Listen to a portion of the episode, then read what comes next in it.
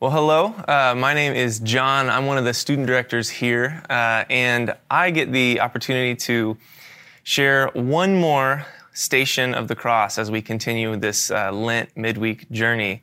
Uh, and this one's kind of an interesting one. Um, it maybe feels a little different. Uh, we, have seen Jesus be in physical pain. We've seen him um, be helped and, and interact with other people. But here in this moment, he is stripped of his clothes. He is left naked and vulnerable in front of his community. I mean, this is a, a moment of um, deep hurt. Uh, there, there's lots of different clothing, you know, s- patterns and, and, and styles and all sorts of things depending on what culture you're in. But pretty much universally, if your culture strips you of your clothes publicly and push you out, that's a, that's, that's a pretty universal shaming measure. So this is not a good situation for Jesus. He is left, he's left vulnerable. And as I was thinking through my own life and trying to think through my own vulnerabilities, I started to realize I've been blessed to not have been very vulnerable. Um, I brought this piece of wood um, for my own safety, uh, for the things I'm about to say, um, because I have never gone a day in my life where I have not had food. Um, I have never had a serious medical diagnosis. Uh, my parents are both healthy and alive and together. Uh, and I, I have found a great community here, and, and I've always been financially provided for. Uh, and even just my family itself, you know, I have them to fall back on. Um, so that's enough knocking on wood here. But uh, my life from kind of the outset was set up pretty well. Um, I, I've been educated. My family helped me get through college. I mean, I've had these, these moments. And I think as I got distance from being vulnerable, as a teenager, I started to realize like, oh, vul- being vulnerable can be painful. When, when you're vulnerable, people can, can get you. People can, can attack you. Um, and so I doubled down. I started really building up these other layers of, of okay, I'm gonna, I'm gonna make sure that I don't lose things. I'm gonna make sure that I'm the best at things. I'm gonna work really hard so that I don't have to be in an uncomfortable place of vulnerability.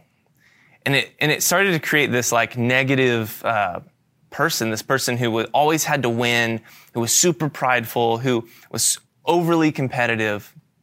And I, I remember just one day standing in the youth room at my church. Uh, I had a friend.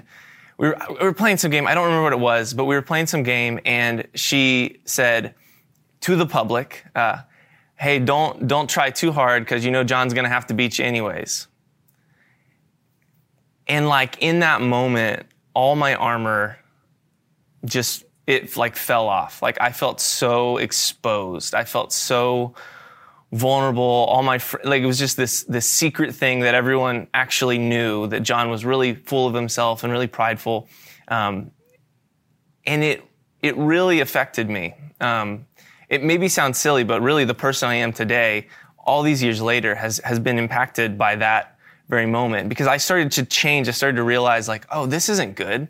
I don't want to be seen as the guy who can't be vulnerable with other people. Um, these people that I like are not liking me because I'm trying not to be vulnerable. I'm putting on this armor. I'm putting these barriers in between us. Um, and I'm not willing to be a part of my community in a, in a natural sense. And so this all happens and I start to recognize that there's this necessary vulnerability in community.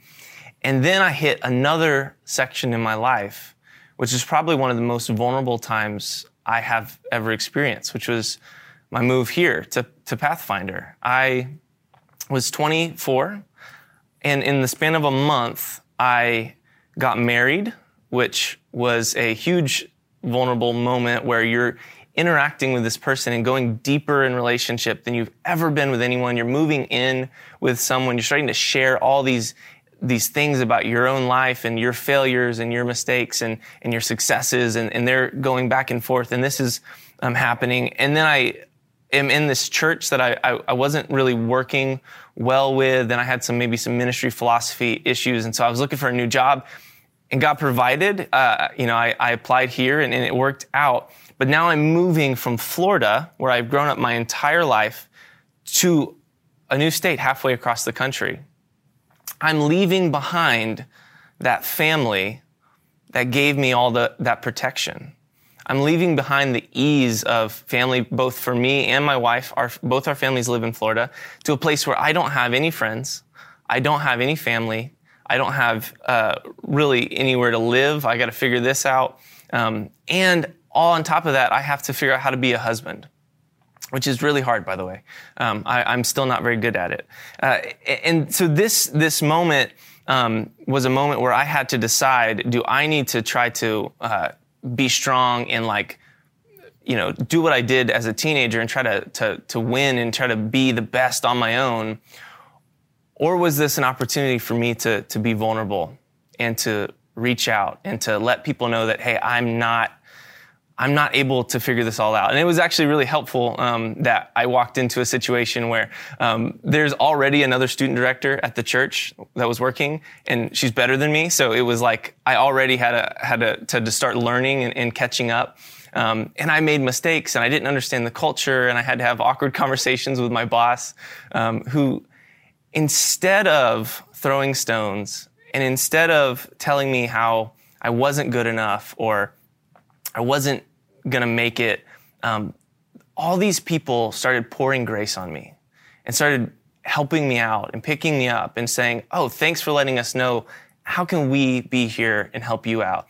Um, and in the last five and a half years, uh, this experience being vulnerable has created some of the best relationships I've ever had.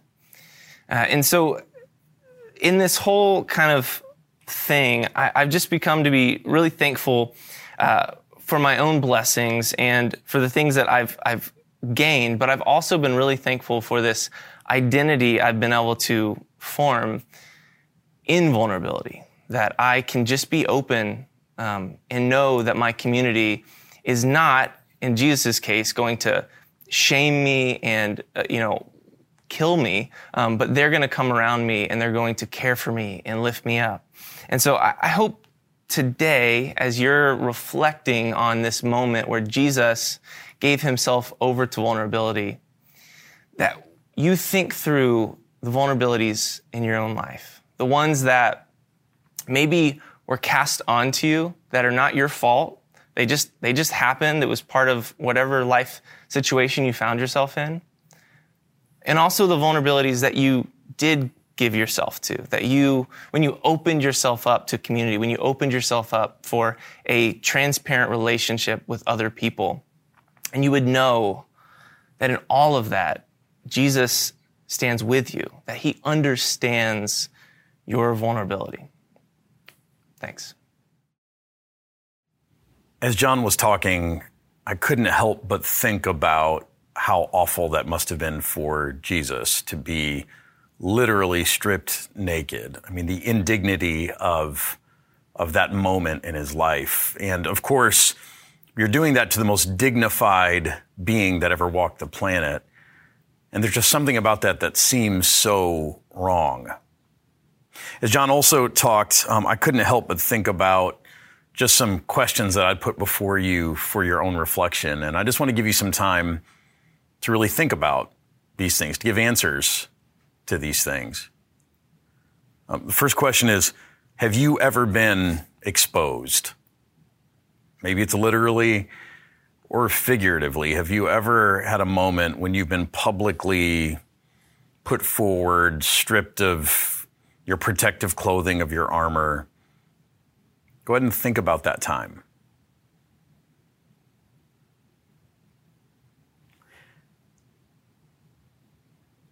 And my guess is as a result of that time, by the way, if you need to pause in between here to think longer, you can. But um, as you think about that time, my guess is that you probably learned from that moment, you probably learned how to put on armor. how to how to keep that from ever happening again because it's pretty awful, isn't it?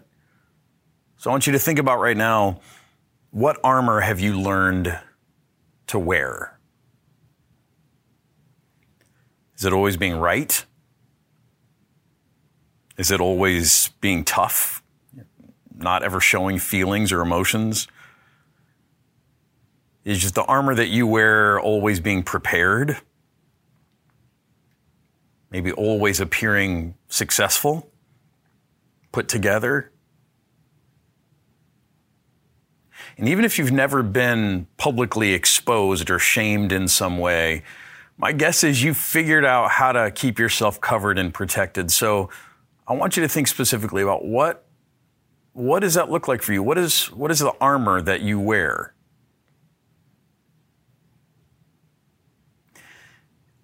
And then finally, I want you to ponder this, and I know this is scary, but I want you to ponder for a second what would happen what would happen if you willingly took that armor off? What would happen if you opened yourself up? Instead of having someone else expose you, what, what if you exposed yourself to vulnerability? Do you think there you could count on God to cover you? Do you think you could count on Jesus, this one who knows what it is to be exposed and, and, and to be ridiculed and to be shamed? Do, do you believe, do you trust in him enough to know that even in a place of exposure, nakedness, that do you count on him? Can you count on him to cover you? As John said, to be there with you? Can you count on Jesus to clothe you better than you can clothe yourself? In the scriptures, one of my favorite parables is the parable of a wedding banquet, where um, where the host of the banquet goes out and invites people in to come to the wedding banquet, and then the host looks around and sees people who are not wearing the proper wedding attire, and gets kind of mad at them and throws them out of the wedding. Like, why aren't you dressed for the wedding? Shames them for not being dressed well enough. And that scripture always used to bother me until I came to understand that in those days, it was the responsibility of the host to provide the clothing for the wedding banquet. And so those people who came into the wedding underdressed weren't people who didn't have enough money to be dressed well enough. They were the people who refused the clothing that the host offered. See, I wonder, do you know that in whatever exposure you feel, whatever shame you fear, Jesus has offered to clothe you with a better clothing. And so by taking off your armor, by laying that stuff down, willingly doing that, do you know and do you trust Jesus to cover you with something better? Uh, this can be a difficult way to live, living vulnerably. It's so much easier to live protected and armored. I know but I think this is the way of Jesus.